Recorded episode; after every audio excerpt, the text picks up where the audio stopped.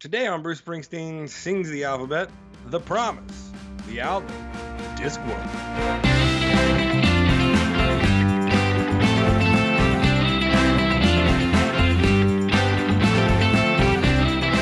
Hello, everyone. You're listening to Bruce Springsteen Sings the Alphabet. It's the only podcast on the internet where we talk about every Bruce Springsteen song in alphabetical order, or at least we used to.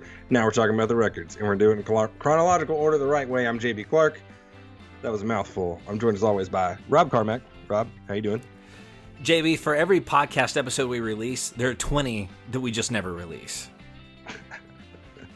What do you mean? That's that if we were Bruce Springsteen making podcast episodes and not albums, that's what we would that's what we'd be doing. Cuz we're you know, we're I talking mean, about it is a little bit it is a little bit true that like we do there's a lot of just like uh chatter about what we're about the uh Bruce Springsteen that we have on mics recorded uh that or right before we hit record. Yeah, usually it's right before we hit record. If Yeah. we record it, I usually try and keep it in. If it, if it's useful, if it's relevant. That's a good point. That's a good point. But if it's not, you know, if it ends up being uh, not useful or not relevant, or just you and me talking about our our medications, then uh, well, that can stay on the cutting room floor, on the pharmacy's Love it. floor. Yeah, Love it whenever you're uh you're uh hanging out, you know, and then a buddy looks at you and goes, "I've got a serious question." Do you drink on this medicine or this? Like, yeah. Uh, I heard uh, I, I heard John Mulaney and Pete Holmes on one of their podcasts uh, talking about how like they were backstage at a show one one night and one of them was like, "Man, I'm just feeling like really antsy," and, and the other one offered the other one like one offered the other one a Xanax, and he was like, "You realize like 30 years ago, comics would be backstage like George Carlin and Sam Kinison, they'd be like passing around like blow." And like and acid but now comics today are like handing like are, are trading antidepressants and anti-anxiety medication that's the difference between comedy now and comedy in the 70s beta blocker. You want a beta blocker? yeah oh man, that's funny. so uh, um, yeah, so man. Today, talking the promise. yeah we're talking about uh yeah disc one because the promise is massive Well, I mean, I guess it's good to check in. We were checking. Everybody good? You good? Did you take care of the thing? you good you good who are your guys I feel um happy for him in in Taos right now. yeah I'm too invested. i was gonna say right how do you now. always know where he is we're talking about Marc Maron I don't always know where he is. yes you do This is you the first time I've ever known where he Taos right now what That's the first time I've ever known that. Well, where, where else is he ever? His house in L.A. I guess. You guess or you know? He's been there for the last uh, eight months, pretty much, just taking care of a sick cat. I mean, I guess that's true. Like we've all like I guess we all know where we all all are know all where Marc Maron is right now. We're all checked in. Yeah. Yeah. Um. we all know where Marc Maron is right yeah, now. You're very yeah. He You're very geotagged invested his last Instagram post. he is in a casetta I like behind to- a house in Taos. I like to imagine that before you jump on Skype, the first, the last thing you do before you you call me is check to see where Marc Maron is. This is the first time I've ever known where Marc Maron was like out loud on this podcast. I don't know that that's true. I'm sure we can go back and check the tape. I think at least one one other time you've been able to like very accurately pinpoint his most recent location. Maybe, maybe. Who knows? Who knows? There's no way to know. You'd have to listen to thousands of hours of tape. No one's gonna do that. If I ever met Marc Maron, we would just stare at each other in a room for a while, and then he'd be like, "Okay, is that what you wanted?" and I'd be like, "I, I guess so now." like the Brad Pitt episode where he was uh, Brad, he started freaking out about a. Uh, Mike Krekel and Brad Pitt was like, "Ah, this is what I came here for." Classic Marc Maron freak out. I love what a fan of Marc Maron Brad Pitt was. That was Yeah. that, that was delightful. I enjoyed that. Yeah. Yeah. Um well, here's a question. Do you think Marc Maron is a fan of The Promise Disc 1? That's up for Uh, a I transition. know exactly what he would say to you about it. He'd be like, "I don't know, man. Uh, I listen to Darkness, right? That's the Darkness, right? Darkness. Yeah, that one's a good one. It's a good one, right? It's dark. It deals with some shit. But uh, you know, the problem. I don't know. He's trying to do a different thing. He's doing a doo-wop thing. I don't know. I listen to it. You know, I got it. I spin it. It's got on wax. Yeah, I think that's you? right. Podcast over. We got it. I think we got it. I don't know, man.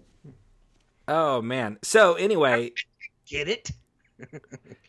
so the promise is this interesting sort of creation of Bruce's because it's not fully an album because it was re- it was released and it was packaged, released, and promoted as a box set of outtakes from the Darkness on the Edge of Town sessions from the 19 from 1977 1978 but if you sit down and listen to it it fully functions like a double album you know so it, it sort of exists in this weird it's almost like a um like a Schrodinger's cat uh, of a, of a of a thing you know what I mean like it, it can be both an album and a box set and neither an album nor a box set you know what I'm saying Schrodinger's cat is the one that could be alive or dead or upside down or just, you know not there. yeah right? the that theoretically the cat is both alive and dead at the same time because it's been in the box. right But for how long? I mean, that's yeah, I don't know. You got to ask Schrodinger. It's That's the thing about Schrodinger that always really got him on is that he never just like- specified like the the health It situation like, of the he cat. makes some pretty good guesses. conditions? Yeah, I mean, like if if I was aware of the cat before we put it in the box, I could make some pretty good, you know. When was don't its know, last physical? And you, here's a real good question: Yeah. If you thump the box and it doesn't make any sound or move, you know, can I thump the box? I don't know. Uh, because that's a real good way to tell. So the promise was released on November the sixteenth, two thousand and ten. So this this box set is ten years. This box set slash double album is ten years old this year, and I remember getting this for Christmas. This this was a thing that I received for Christmas from my wife, and it was wonderful. And I still have the packaging, and it's got like the simulated notebook, and like I said, it it fully feels like a box set when it's handed to you. But then when you put it in, it it again it feels like it feels like you can listen to this pretty much uninterrupted as if it were an album. So, and Yeah. I, I really like this is an ongoing debate among Bruce Springsteen fans, and some some people like to to put it in the album category, some people like to put it in the box set category. We can continue discussing that as we go. Now, 2010, because we got to do our due diligence, JB. We have to acknowledge that this did not come out of a vacuum. Here's some albums that came out in 2010. You're gonna you're gonna know a lot of these albums. We're we're in we're fully in your adulthood now. Okay, Okay, you ready? I'm ready. 2010. The Suburbs by Arcade Fire. Oh. Yes, best such Arcade Fire album? Specific experience with that record. Yeah, in my mind. I think so too. Uh, High I Violet. don't know. I saw them do some of their newer stuff live and really enjoyed it. Yeah. Did you enjoy it as Um, much so- as you enjoy the suburbs? So yeah, then they did a bunch of songs from the suburbs that I really love, and I went nuts. So. Yeah. Uh, High Yeah. Violet. And then I went to the porter potty right there next to the stage that they were playing at, and inside the porter potty they were playing like uh, Christian contemporary music over the speakers, That's and it was terrible because I was trying to listen to this incredible band that was playing right outside the door. That's a real letdown. Is what that is. All right. So High Violet by the National. I've noticed, by the way, the National and the and Arcade Fire are on almost an identical release schedule. Have you ever noticed that? That almost every single year. I feel like the National has more records though. Yeah, well, I mean, the National's been around longer, but I feel like every year that Arcade Fire ever puts out anything, the National also puts something out. Yeah, It's weird. I don't know. yeah. Could be wrong. Uh, Contra. Uh, that was before I was into the National. oh, okay. Contra. Contra by Vampire Who's Weekend. that? Oh yeah, I didn't. I didn't listen to that one. I like the new one and the one before Contra. Yeah. Uh, Brothers by the Black Keys. We got ArchAndroid by Janelle I'm Uh, so unimpressed by the Black Keys.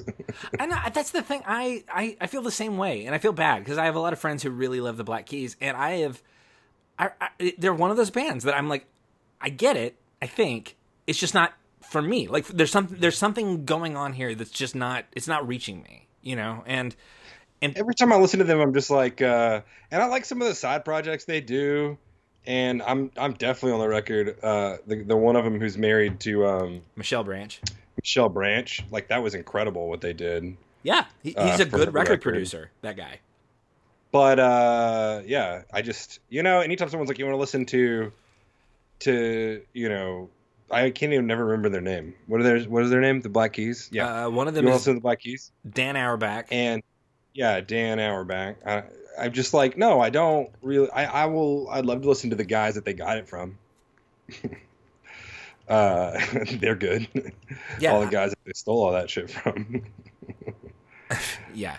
I mean, yeah, nothing against him. I'm I'm fine with him. In fact, I I'm I kind of wish I liked him more. I, I'm always looking for more music to, to like. I just for, for whatever reason the Black Keys just and, and it's not that I, I find them distasteful or anything like that. I just don't care. Like I, I, I have no re- I have no reaction at all when I listen to the Black Keys. None. Um. All right. Then you got ArchAndroid by Janelle Monáe. You got Teflon Don by Rick Ross. Speak Now by Taylor Swift. Innerspeaker by Tame Impala. Pink Friday by Nicki Minaj. Teenage Dream by Katy Perry. Come Around Sundown by Kings of Leon, another band that I do not care about. Um, Rebirth. They by, put out that one record that I was like, where did this come from? yeah, I mean, Uh, but Th- this is this. I, I think this was the beginning of me beginning to get really worried that I was losing my ability to enjoy new music because, like Kings of Leon and the Black Keys, I, I just had no reaction to at all. And so, even though I think in 2010 there were a lot of bands that put out records that that uh, bands that I liked that put out records that I didn't like too, Mm. Uh, let's see, or liked less. yeah. Uh, all right, then we got Rebirth by Lil Wayne, The Lady Killer by CeeLo Green, Up from Below by Edward Sharpe and the Magnetic Zeros. I really like that album. Um, I actually can't get them. I mean, it's weird. I mean, they're definitely a cult, but they, they make some good music. Let's see. Uh, American Slang by Gaslight Anthem. Letting Go by Jennifer Knapp. Uh, former guest of this podcast, Jennifer Knapp, Yeah. re- releases Letting Go in 2010, which w- came after of a- the show. That yeah, that was her. That, that was her return. That was her comeback. That was after being gone for like I think eight years. She went without recording anything. That was Yeah. um. So that was like her big comeback album. Um, I don't know if she would define it as a comeback album or just like a re-entry into the. I don't know, but um, because it was so different. But um, I really, really like that album. Anyway, um, then good. Broken Bells, their self-titled album. Broken Bells, of course, being James Mercer from the Shins and Danger Mouse, their uh, collaborative side project. Is is that like? uh Oh no, I'm thinking of Sleigh Bells. Yeah, that's a different band. Is, is Sleigh Bells the band that's like really hype cheerleader music yes, that sounds like Rat-a-Tat's playing guitar? yeah, they also had an album come out this year in 2010. Yeah, that was a great record. I remember that that I just album got remember a being lot like, of radio I've never heard this before. Yeah. Um, I also remember being surprised that Annie Clark didn't do it. you think so? I don't like. It, it was a little too. I don't, I don't know, like bright for Annie Clark for Saint Vincent. You know, like I feel like Saint Vincent's a little more like stabby guitar. You know. yeah, but I don't know. It's all like it's all polished. You know, everything she does is like polished with a wax rag. Yeah. Uh, all right. Well, then uh, you have this is a big one. "Sigh No More" by Mumford and Sons. That was their debut album. Hmm. So That record uh, spoke to me a little bit at first, and then I got very tired of it. that I mean, I mean that was a like it or not, like that that album was a really big deal. Like Mumford and Sons is now one of like the biggest touring bands in the or back when bands were touring, but uh, Yeah. one of the biggest touring bands in the world, and uh, that was that was the thing that that was the beginning for them. Um, I've heard a Mumford and Son show though is, is one of the one of the best live shows you can go to. I've seen them a couple of times. They're very good. They're they're uh, Caroline loves Mumford and Sons. They're they're one of her favorite bands, and we've we've seen them twice, and they're very good. They, I mean, I mean, you, you can't deny their musicianship. If you don't like their music, then you know that's that's fine. But um, if if you do like their music, the the show is very good. Um, Oh, So- yeah, I need, I need to go see them. so then, uh, Infinite Arms by Band of Horses, Kaleidoscope Mm. Heart. Oh yeah, um, Kaleidoscope Heart by Sara Bareilles. It's also a good record. Here's one for you: Invented by Jimmy Eat World. Uh, yeah, that was a good one. That that's that starts the downslope though.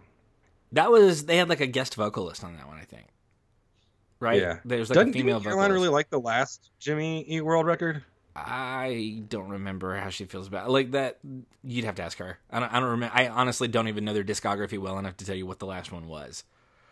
I think the Chase This Light was sort of like where it started to go down. I mean, now go see them live still because holy cow, Yeah, we saw one of the tightest live shows I've ever seen in my life. Yeah, we saw them. That was actually one of the most recent live shows I saw. They like we saw them open for Third Eye Blind last summer, and they were really good. Nice. Uh, let's see. I learned Yeah, the hard dude, way. the- there was this guy the cops were trying to come get, and and the guy was trying to ignore that the cops were trying to come get him out of the crowd, and uh, Jim Adkins just stomped his foot and like strummed down, you know, and the whole band quit. He was just like, bam, and looks in the microphone and goes, "Hey man, you got to go. We're not starting again until you go." And as soon as the guy sort of like shrugged his shoulders and turned to the cops, they just picked right back up like on the next syllable, and I was just, wow, these guys have played a couple shows together. Yeah. That's pretty cool. Yeah, there's a video of uh, Eddie Vedder doing something very similar at a, at a Pearl Jam show. There's a, a guy in the crowd who's, I guess, harassing a woman, and he just like stops the song and is like, "Hey, leave her alone. Get out of here." And like once once the conflict is resolved, they jump right back into the song. It's amazing. That's great. Yeah. Uh, okay, then let's see. We've got "I Learned the Hard Way" by Sharon Jones and the Dap Kings, "Mojo" by Tom Petty and the Heartbreakers, and then finally the biggest selling album in 2010 is "Recovery" by Eminem. Ah, Yeah. Wasn't that sort of a comeback? I guess so. I don't. I don't know. I don't follow Eminem well enough to know what the comeback is. You know, Yeah, I never really liked Eminem that much. I can't say I really have either. I just like you know some people really do. Oh yeah, I mean, obviously Uh, biggest selling Rob album Bell. 2010. say what? Rob Bell, that's his favorite uh, live act. That's that's wild to me that Rob Bell likes Eminem as much as he does. Um, I think it started off as like a cool youth group pastor thing to do. maybe I don't know. And it became like everything he does in his life deeply genuine. It's I've I've always been. I mean, I realize like this is. I I, I mean, I feel weird about all the misogyny in Eminem's music. You know what I mean? Like it Yeah. seems it is so overt and so. And I realize like some of it is supposed to be tongue in cheek and it's it's like supposed to be like confessional about his childhood or whatever. But there's there, there, there comes a point where it's like this is. I don't like this. Like I, I Yeah. don't I don't feel good about about these uh, these stories he's telling. So anyway, that's just me though. Um, if Rob Bell likes it, then you know more power to him, I guess. So Yeah.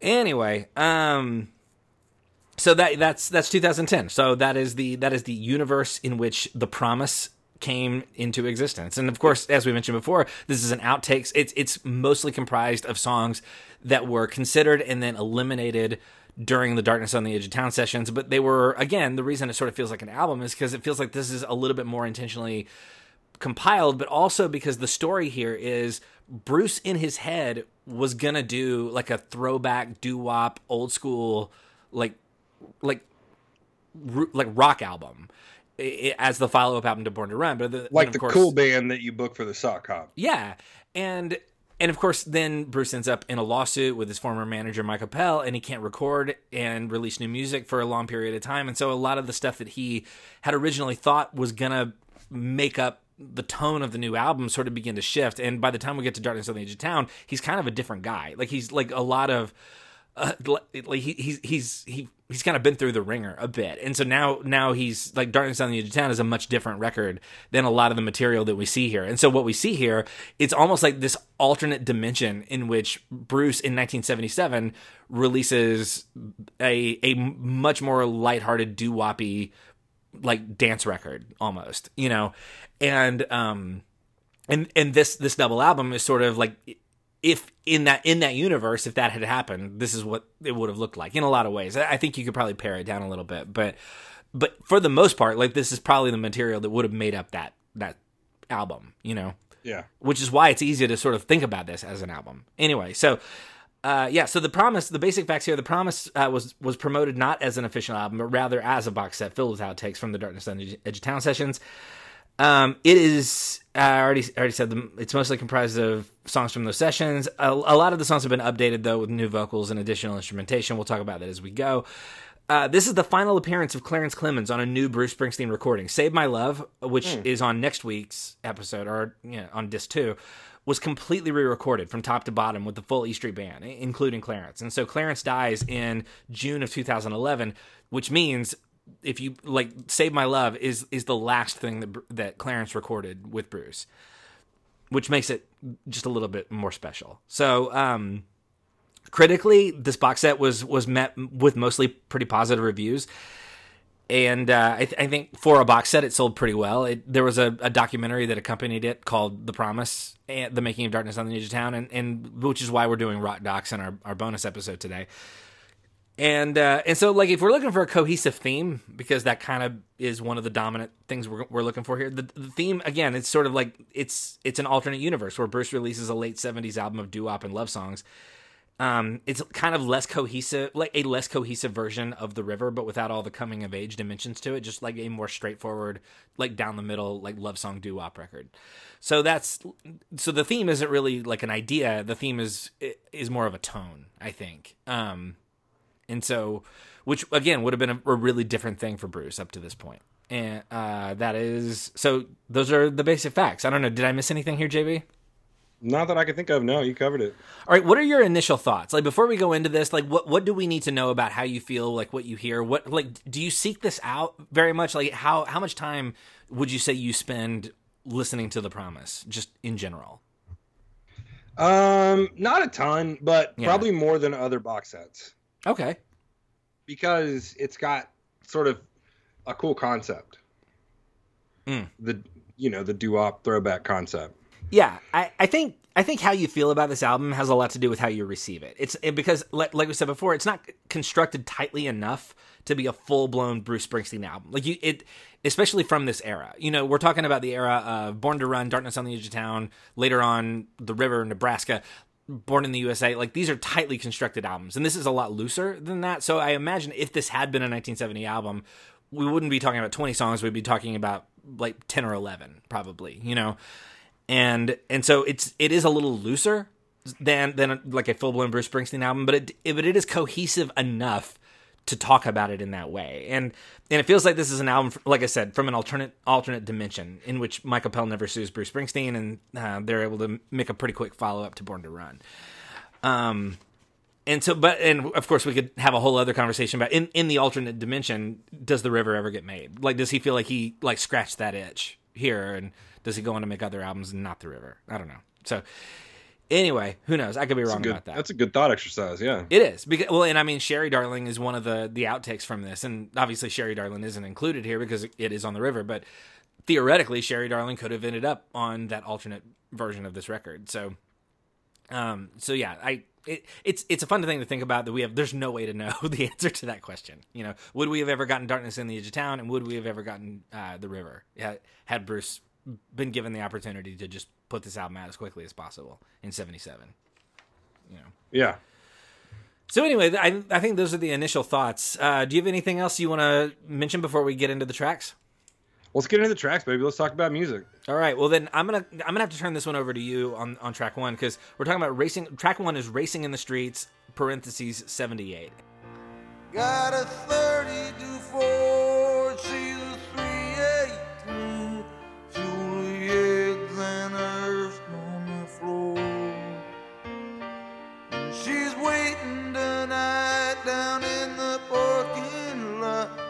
beside the 7-Eleven store. Yeah, my partner, son, he built her straight out of scratch. Then he rides with me from town to town. And the reason I say I'm going to have to turn this over to you is because this is an alternate version of a song that already exists and i feel like the things that make it different and interesting are musical and that is not my wheelhouse so that's not your wheelhouse yeah um anyway so go ahead. yeah all right so i wasn't quite ready for that. Sorry well i mean maybe we should set it up a little bit. Racing in the street is one of the most beloved bruce springsteen songs from darkness on the edge of town. Yes. and this is just a different version of this song. And this to me is kind of what shakes this out of being a full like an album album because it opens it opens with a different version of of one of Bruce's most beloved songs. Like it'd be easier to sort of like set this aside as like a full blown album and not just as a box set if this weren't on here. I feel like this this continues to like at, like in the front door remind you that this is an outtakes box set. You know? Yeah. Um. Anyway, it is what it is. So the yeah. harmonica in the beginning. Um it's the piano's not wildly different. It's just recorded different. You know, and then instead of just kind of being a, a light band like in the uh, like in the album version, the band's a little bit bigger. You know, you got some horns, you got you know the harmonica coming back, and the you know the rest of the song. So yeah, and the piano is uh, different. Is the piano intro solo. Say what? Yeah, it doesn't sound a whole lot different, but it is it is definitely not the same. Is there a violin solo? I think so. Yeah, I think there is a violin solo towards the end. and definitely not in the yeah. Yeah. Yet Roy Bittan has talked about how like they've played this version of it a couple of times live, I guess just as a novelty. And Roy says it's deeply disorienting for Bruce to say that he wants to do this one instead of the other one because like his I guess the muscle memory on racing in the streets is so deeply embedded for him that when he, and Roy's like, "Oh god." like I can't imagine. yeah, what is the piano part to the other version of racing in the street and how like Well, just it's not like you're changing it completely to it's like a very similar completely different version. if you but if you're Bruce and like you're cueing Roy in as a different like you, and you specifically want him to do this instead of the other thing, you're going to notice the difference. You know? Yeah. Oh, yeah, Bruce is going to know. Yeah. And Roy's going to know. And so like that's that's very stressful I think for him. Yeah. That does not sound fun. No. Come on, can't we just do the real one? That's what I would say. Like what like there's a perfectly good version of racing in the street that already that people already love. Like why do we need Roy, what's my name? Yeah. The boss. Play seven. Um, yeah, Toby Scott, who's Bruce's studio engineer, says that there are at least six different musically distinct versions of this song somewhere in the archives. In fact, Max Weinberg claims that there's a version of the song that sounds like a Beach Boys song, but that version has never been leaked. So there's no official confirmation on that. But Max swears that there's a, a Beach Boy sounding version of this song somewhere out there.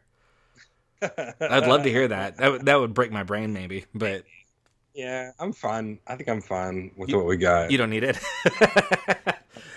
yeah. So anyway, like Uh, why why do you why is this here? Like why why is this the first track on this box set double album? I don't know. We gave it we gave it five stars each. It's a good, very expressive version. I, in hindsight, I think the the the violin solo is just very weird. Yeah, I'm not Um, saying it's bad. I'm saying like why why do we need two versions of Racing in the Street? I think you just put maybe like the violin. Yeah. It's a good performance. Maybe you didn't want to lose it. You know. Yeah. Maybe. I don't know. Uh. Yeah. uh. I don't know, man. But uh, you, you go on to track two. Yeah, let's talk about track 2. Got to get that feeling. Hey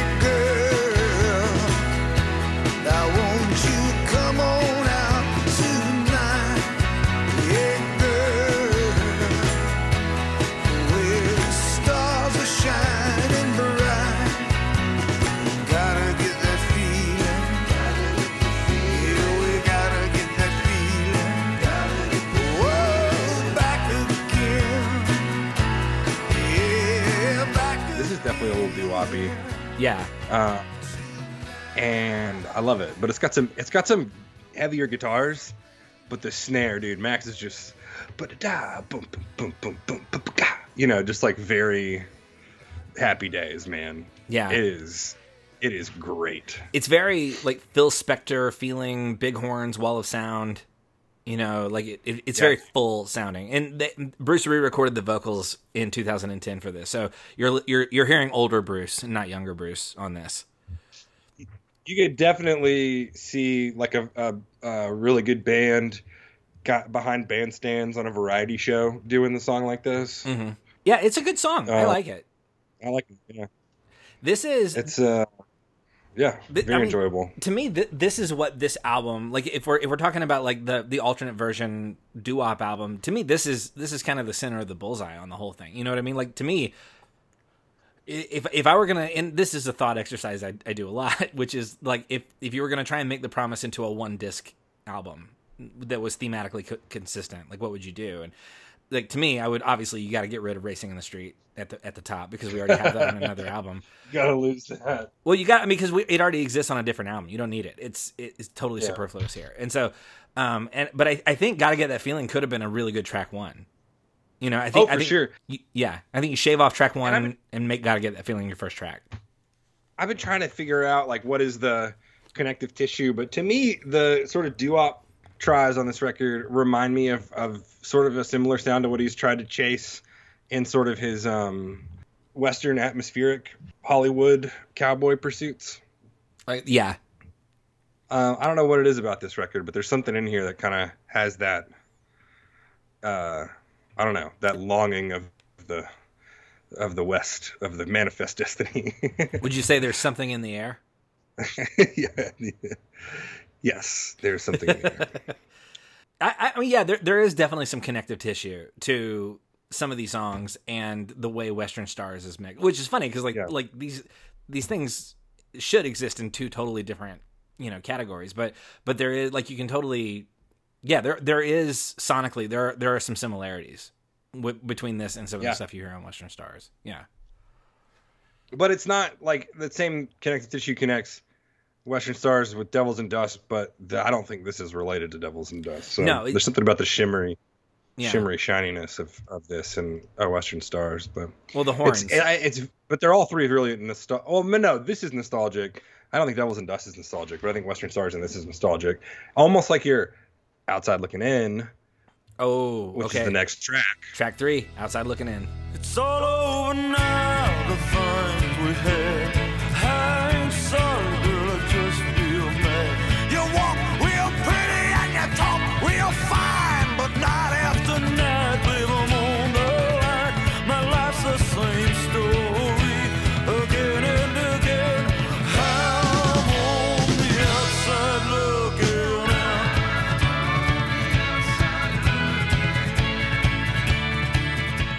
Good. This is fun. It's not special.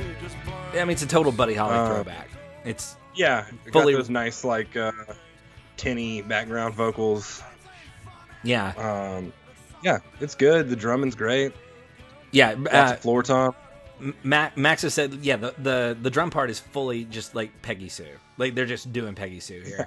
In fact, one, one one of the things that Bruce was feeling self conscious about here was that he he was worried that he was going to be too overt with his influences. That he was just going to wear his influences too much on his sleeve. So some of the material got cut early, even before they decided to go the Darkness on the Edge of Town route with it. Um, and this was one of the ones that got cut kind of early, not because it stopped meshing with the theme, but because it was too similar to like Bru- Bruce was worried that people were going to hear it and be like, he's just ripping off Buddy Holly, which is funny because um, on Born to Run, the previous album, you got She's the One, which is not fade away basically which is also a Yes. song that was done by buddy holly so it's like d- is he just trying to just do like one buddy holly song per recording session because that's fine I mean, he likes Buddy Holly. i like buddy good. holly yeah i'm not complaining Yeah, the sax is very Buddy Holly on the song. Like, just I don't think Buddy Holly was like using a lot of sax, but it's just got I don't know. It's no it's just, yeah it's, it's mostly the drum part the dum da dum da dum da dum Right. yeah um it is good though i do like that's like again if, if you shave off racing, racing in the street this is track two after gotta get that feeling this is i mean we're off to a really good start I think the thing on the sax is kind of how it bounces. That's what makes me think about it. Bum bum bum bum bum bum bum bum. You know, like Yeah. the it could be like a um melody break on a Buddy Holly song, record. Any other thoughts on outside looking in? No, not really. I mean, that my, my notes are pretty sparse on this one, just because like the theme isn't Yeah. that like mu- there's not a whole lot to talk about in terms of like the message here. It's not we're not re- this is not devils and dust. You know what I mean? Like we're Yeah. It, it really the the sound is the most important thing to this, and um that I just don't have a lot to say about it. Um, these are good Well- songs though. Let's talk someday we'll be together then.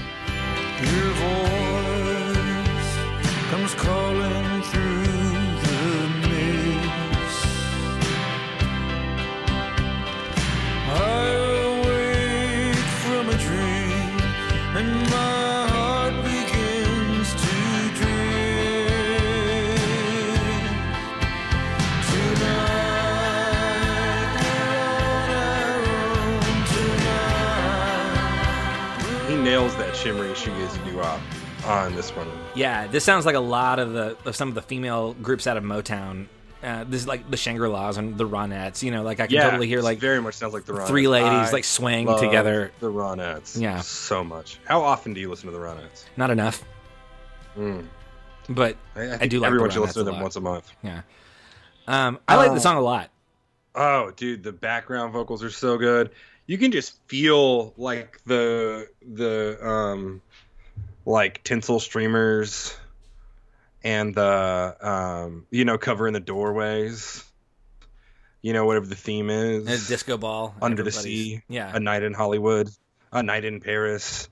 Yeah, and there's just like this is where they're first. This is the first slow song, you know, and a bunch of kids with braces are like, "Hey, you want to dance?" yeah. Yeah, this this would be and they're great, standing like a full arm's length apart from each other. Yeah. It's a great eighth grade dance type of song Oh. for sure. Yeah, Um, yeah, man. my it- first slow dance was to Hotel California, and I was like, perfect. And then I was like, this song's forever. And then I was like, this song's about death. Sixth grade. Hey, you know, it's just it's just about the way it makes you feel. You don't don't don't think too hard about it, sixth graders. So, but yeah, this is. I I mean, again, if we're if we're going starting with "Gotta Get That Feeling," you got "Gotta Get That Feeling," "Outside Looking In," "Someday We'll Be Together." This is a good like we're, we're kind of on a roll at this point. Like these are three songs that all should probably be on an album together. You know. yeah. How do you feel about One Way Street? Okay, so track five, "One Way Street." Where if the sun should fall from the sky tomorrow, if the rain brings a tear to your eye, I would share your sorrow. If you must go, then take your leave. Uh, I don't love. Not this. No, this is either. not great. Um, So we're not on a roll anymore. No, the the roll has officially. Uh, the, we were on a roll, and then we made a, a wrong turn down a one way street, and that that is now where we find ourselves. So Bruce uh, reportedly spent exactly one day on this song in 1977, and then didn't touch it again until they started working on this box set, and that's when they went back and overdubbed the vocals and the horns. And I think maybe he, if you really wanted to, to put this out, maybe like two days would have been useful. You know what I mean? Like I don't know. It I and I say that it's it's a it's fine, I guess, as as a thing that it is. It's just this is I'm I'm I'm gonna go out on a limb and say this is probably my least favorite song on disc one. What I don't know. How do you feel about it? I yeah, it, it's statistically my least favorite song on Statistically, this one. yeah, I gave it a one star. Uh, nothing else got that. There were a couple twos. I mean, it kind of um, it kind of it He kind of sounds like up. Sylvester Stallone. I have, I wrote, this is hilarious. I, like, I cracked me up in my notes from when we originally did it. It sounds like he, if Sylvester Stallone sang a ballad. yeah. What, what do you think that would sound like, JB? like this. Bring the shadow of your mind. That's perfect. Rage has come to. yeah, like It's like it's like he's right here. Where'd Yeah. JB go? Sylvester Stallone, put JB back on the horn. oh, it's just me. I can't do a good uh, Sylvester Stallone. I mean, that was but I think I, I appreciate you. It was absolutely perfect. I am terrible at impressions. No man, don't don't sell yourself short. You got to do this a lot more. So Yeah. so anyway, yeah, I, I feel like because we like I said we were on a roll. We had got to get that feeling outside looking in. Someday we'll be together, and then one way street. I feel like just fully interrupts the flow. You know, and without it, if if you just lift this out of here and you go straight into because of the night, you got yourself Boom. you, you're on a hot streak. Take me now, baby, here as I am. Pull me close, try and understand. Desire is hunger, is the fire I breathe. Love is a banquet on which we feed. Come on now, try and understand the way I feel when I'm in your hands.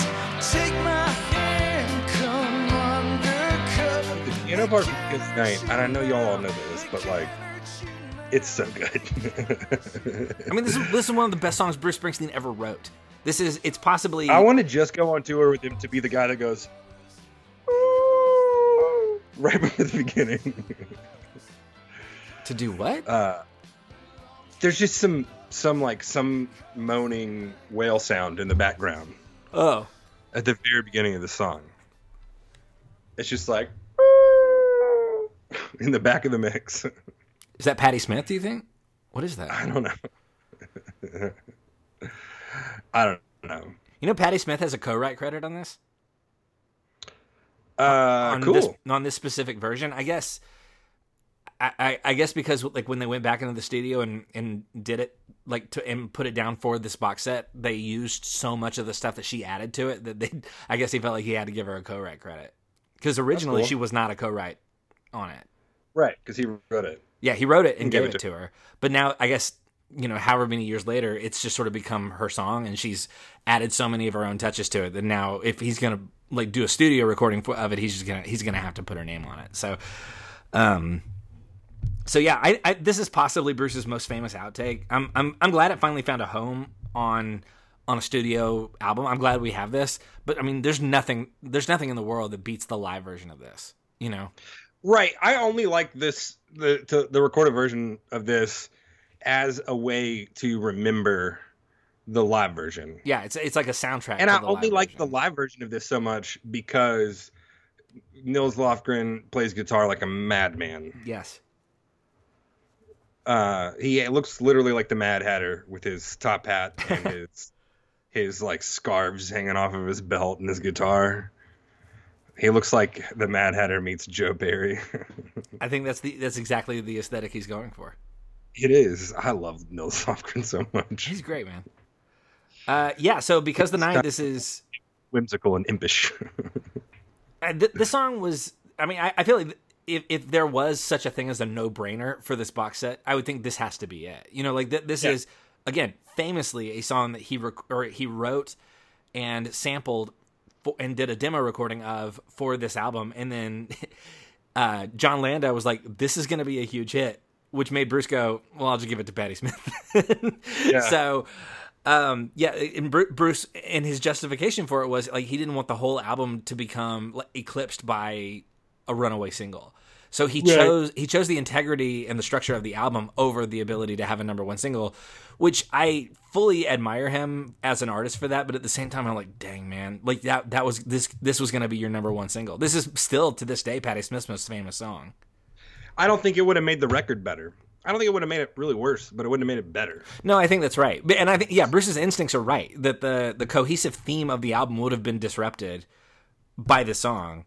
But the song is I so the song damn like good. can fit into the theme, but it's not obviously the theme, if that makes sense. No, I mean, well, because the the theme is about displacement, you know, and because the night is about is not about displacement. It's it's like almost the opposite of displacement. You know, it's about like people who find each other, and um and yeah, it it would have been it thematic and I mean like you said like you could have made it work. It's not like any rock critics were not going to be out there being like I don't know that song is really good. It just disrupts the theme. Like nobody would have cared except for Bruce, but he cared enough to leave it off the album.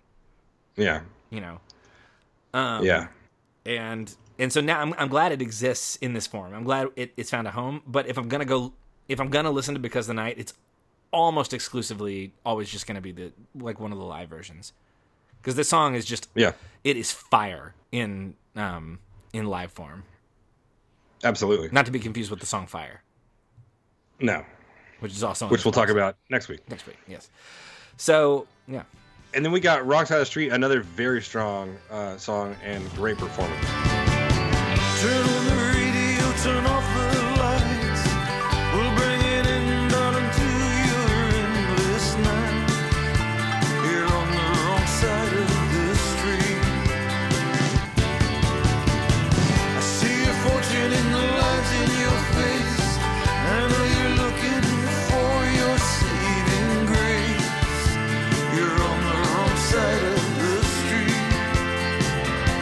I love the almost Dire Straitsy, like unaffected guitar, but well, no, not Dire Straitsy. What's the left ear guitar sound like? Maybe it's almost the Eagles. Ugh. well it's it's but I like it it's very reminiscent of like early British invasion pop songs. You know, it's got Yeah, Beatles. I'm thinking Beatles. Beatles, It sounds like the the Beatles. zombies, Herman's Hermits. Like it's got a lot of that kind of mixed up in there. Maybe the Animals. Maybe the animals, yes, for sure. I mean, well, I, yeah, we, and we all know that Bruce loves the animals. So, like, yeah, you can. Yeah, how much of this record did he steal from the Animals? It was, yeah, it was uh, Badlands.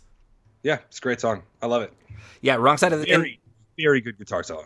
and and to me, this like this is yet another reason why you don't need one way street because one way street and wrong side of the street have like they're kind of working with similar metaphors. And wrong side of the street is just so much better. Like one way street, just sort of. I th- I just feel like one way street is in the way. You know. Yeah. No, absolutely. and yeah and and wrong side of the street is is really good it's it, it, moves at a steady clip it's a good it, it, it does sort of again it, it's it stays inside that theme of like throwback love song pop song doo-wop like 60s basically 60s sensibilities is is kind of what he's reaching for here, and and this song does it. I feel like this song does it really well. Yeah, and the vocal melody is like challenging and interesting. Um, you know, it's like really interesting for you know just kind of a straightforward pop rock song. Yeah, it is. I there's there's so many songs on this box set that I feel like I would really enjoy seeing him do live. Oh yeah, I would This would love be- to see this guitar solo played live, just because it's got so much feel. You know, Yeah, it's not hard. It's a pretty straightforward guitar solo, but it's just so much feel and like touch. yeah. I know those are such esoteric words, but like Well, it's earnest. it's it's yeah. you know and that's like bruce bruce is one of the few artists who can like always feels like earnesty always feels like the right like mode for him you know like Yeah. c- cynicism just doesn't work for bruce like like it works for No, a lot of other artists and and this song feels earnest um and then we got track eight which is the broken hearted Well, darling, won't you come a I promise, pretty darling, I didn't know what I was saying. And now I'm praying that you won't say it's over. this is bruce doing roy orbison And as much as I like Bruce and Roy Orbison, it's, it's another sort of low moment of this side uh, side of the record. I, I literally, I have nothing to say about this song. I, it, it leaves no impression on me at all. I don't care about it. It's, it's fine. I mean, th- this is one of those songs. I mean, honest to God, if he had like called up Roy Orbison and been like, "Hey, would you like this song?" and if Roy Orbison had recorded it, and we were sitting here talking about, "Hey, have you heard that Roy Orbison song that Bruce Springsteen wrote for him?" We'd be like, "That's a pretty good song." You know what I mean? Yeah, It's just like I don't care about it as a Bruce Springsteen song. I, I don't remember it. Yeah, I, yeah, exa- exactly. Like it leaves no. I'm. I, I'm listening to it right now. I don't remember it. Like you have no memory of the song. That's not good. you know that expression what you want. in one ear and out the other. Yeah, I don't know how it works because it's going in both ears right now, but I don't remember it you're forgetting it as you're listening to it. actively. Yeah. Yeah, actively forgetting it. Um. Um, the next song I like a lot though. Yeah. So, well, I mean, well, first of all, do you feel like the Broken Hearted, like, even though it's not our favorite, do you feel like it, it is it within the theme, like, like the Roy, Or- like, because if it's so reminiscent of Roy Orbison, does it not sort of by definition also kind of stay inside that theme of like mid mid to late '60s like pop, like rock songs? I think it's too slow. You know, we already had our slow song, and it was still a little more upbeat. The slow song being "Someday We'll Be Together." Yeah, Yeah, I think you're right. I I, I think I think the Broken Hearted kind of drags it down. If if we had to curate this whole box set into or this if if we had to like pare it down from 20 songs to 10 songs, I think I think there's no question. I think the Broken Hearted's got to go. they sound way too similar too. Yeah, yeah, they do. All right. Well, Yeah. then you were about Some of the say, guitar work is the same. Um, just different tempo. Yeah, Rendezvous is great. Yeah, track nine is Rendezvous.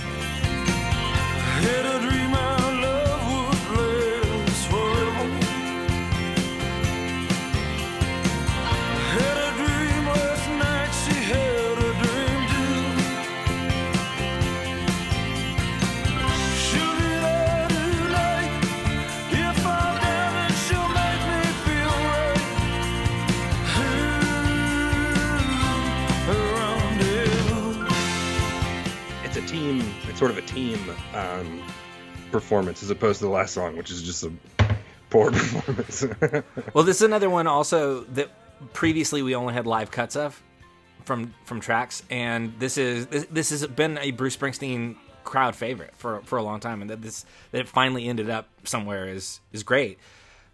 I mean, j- Yeah. imagine how good this album would have been, JB. Are you like, a, a- I mean, you're telling me we there could have been again in an alternate universe in 1977, Bruce Springsteen could have released an album that had "Because the Night," "Rendezvous," "Gotta Get That Feeling," "Someday We'll Be Together." Like that's a great album. You know what I mean? Outside looking in. Outside looking in, yeah. Um, Yeah. dude, I can't I can't believe that album never existed. All the material Yeah, that was written, it There's existed. some stuff we're going to talk about, you know, on the next track. Well, Yes, yes, that that also great. for sure. I I love just making sure it wasn't it wasn't just uh, actual outtakes from the actual like different versions of other songs. Um, yeah, Rendezvous is great. Yeah. Ooh, Rendezvous. Boom, boom, boom, and then that guitar part, bam, bam, bam, bam, bam, bam, bam, which is exactly how it sounds. So you don't have to listen to it now. Yeah. Uh, it's so cool, man. Yeah, this this I think in my again in that world i think this would have been the second single i think because the night is the lead single and rendezvous is the follow-up single and bruce i think yeah. probably would have gotten a lot of radio play off of those two songs uh, speaking of, we used to have this guitar player in our band. Yep. Who would be like, "Hey, I want to play that. Uh, go back and practice that Ninu Ninu part," and we would all know exactly what he was talking about, even though he wasn't even like singing notes. He was just like, "Can we go back to the Ninu Ninu part?" Man, musicians crack me up. The like the yeah. I, I was just I was just yesterday speaking of rock docs. I was just watching um, a documentary about the making of Achtung Baby by U2, and they're telling stories. Oh Uh, the, the the name of the documentary is From the Sky Down. It's really good, but um, and they're telling stories about how they would like stand in their rehearsal space, and they could always tell that Edge was getting upset because of how loudly he was tuning his guitar, Yep. and and like and Larry used to like scream at him to shut up, and and Edge would just like instead of doing anything, Edge would just like go and just like hit hit the strings as hard as he could, like on a on a foul tuning.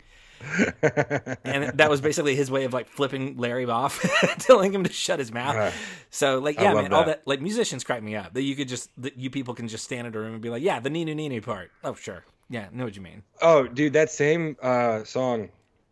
I remember uh, somebody kept saying, "Oh, you play, uh, we play four bars of that," and then somebody else who was super, you know, sort of traditionally trained, was like, "No, we play that cycle, uh, or no, we play that riff um, four times. That riff is three bars, so it's actually twelve bars." And the other guy's like, "Oh, I'm so confused now," and he goes, "It's four bars of that," and he goes, "No, no, no, no, it's for." Riffs. We play the riff four times. And the guitar player's like, okay, so a riff has three bars in it. And we're like, yes. And then he goes, okay. And so that's the whole chorus. And we're like, no, no, no, that's just that riff. And then the whole cycle we do twice. and everybody's like, okay. And then we played it perfectly after that, even though it none of that is music. Well, it's math. like none of what I just said is music except for the word bar. I think people and are surprised at how much math goes into being a musician. Oh yeah, I have to. Yeah, so I'm not like a math person, but in music you have to count. You have to like count. You have to be able to fit weird odd numbers in, or you have to be able to fit odd numbers into even numbers. Sort of is how I think about um, counting. It's a lot of fractions. Yeah, a lot of fractions. Uh, all right, well then let's let's get to the final track, which is Candy's Boy.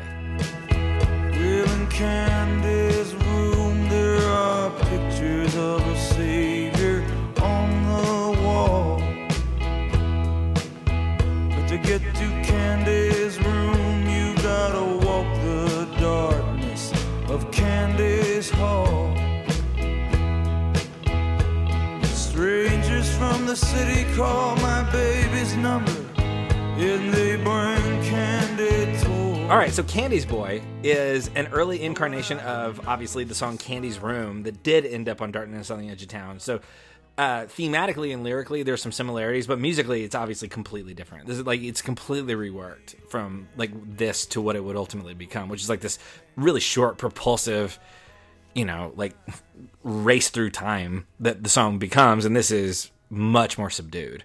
I love Candy's Room. Candy's Room is one of my all-time favorite Bruce Springsteen songs, Yes, and this is not one of my all-time favorite. Also, Candy's Room and Candy's Boy are are different. Like it's Candy's Room is a cool concept. Candy's Boy feels weird. You know, yeah, it does. it feels like the reverse of kind of the stuff that we're always like a little girl, you know, or whatever.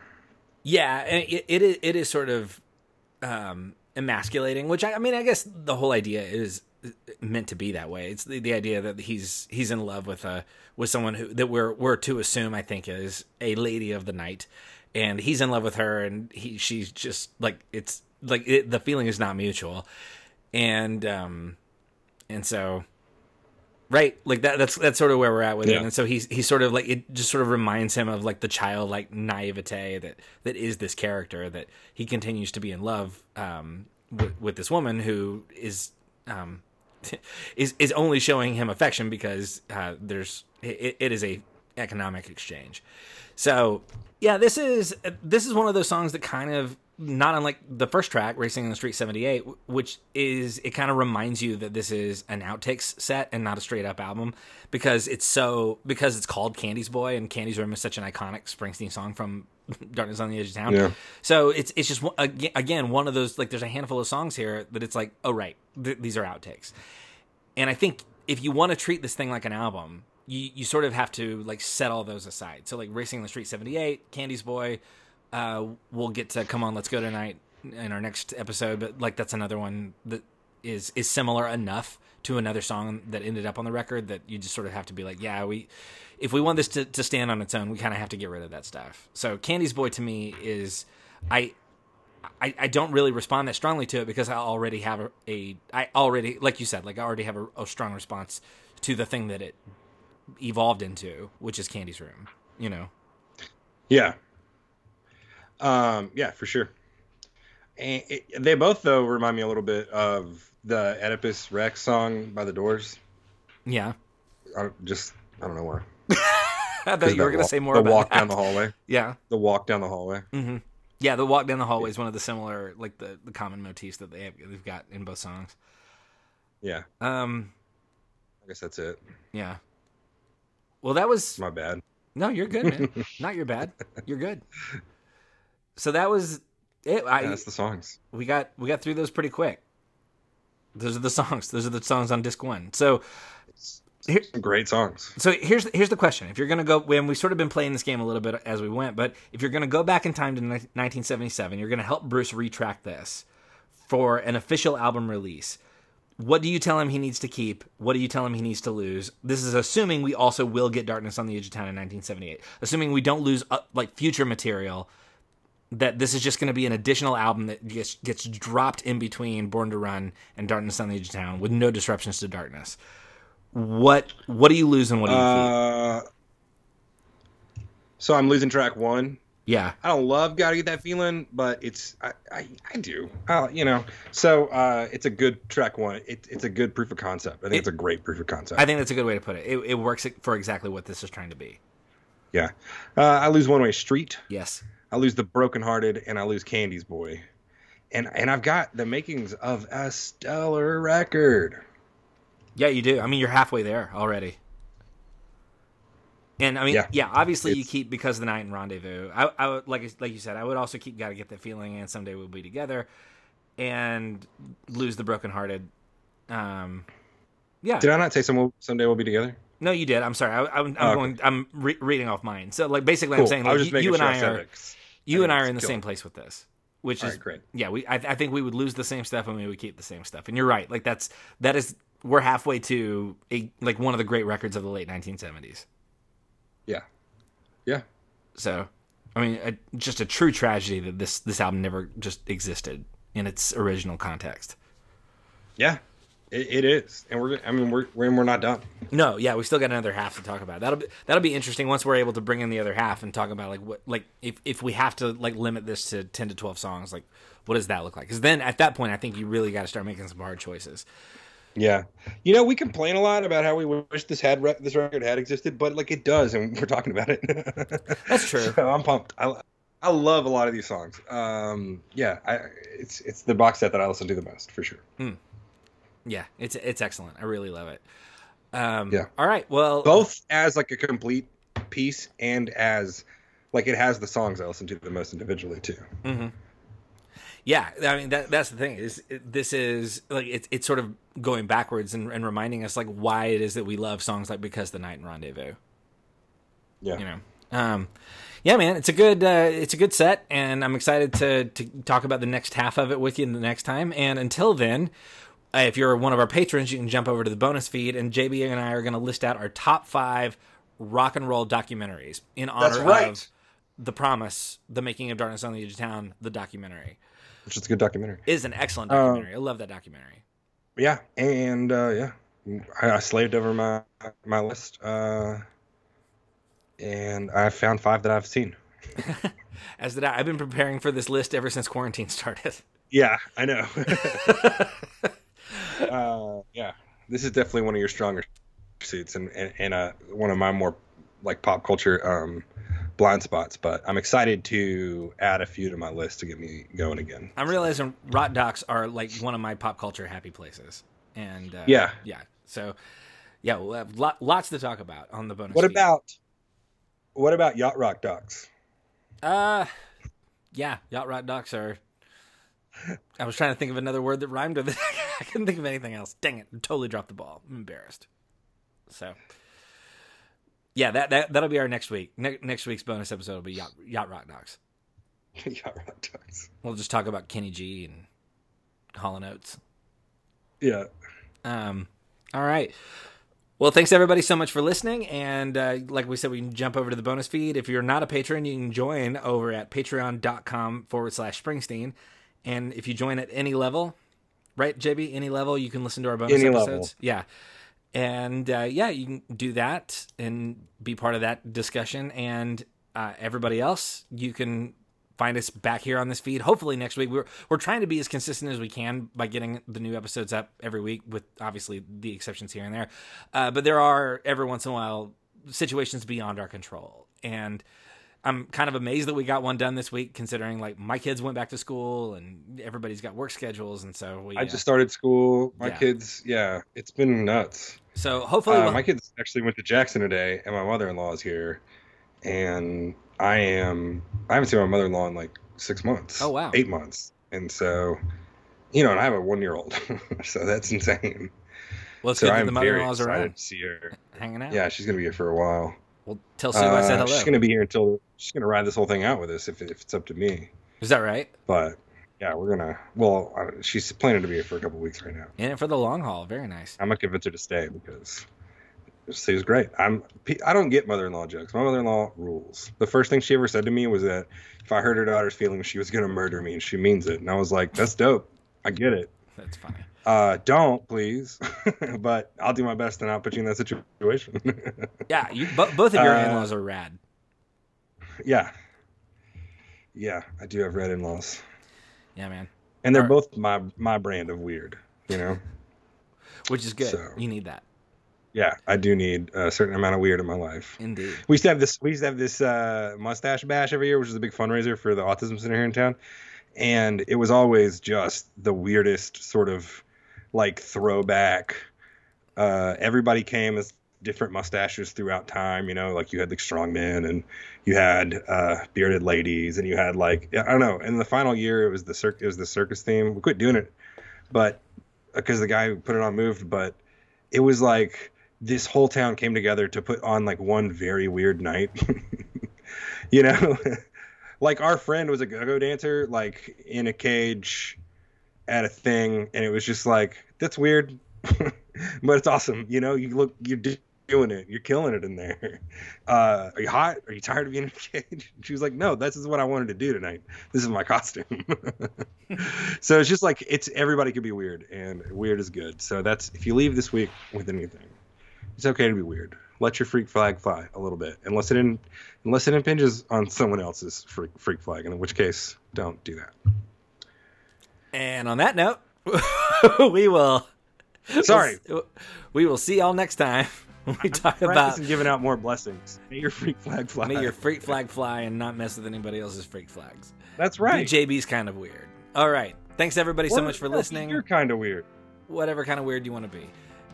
And uh, yeah, we'll be back. We'll be back with you next week, hopefully, and we'll be talking about The Promise Disc Two.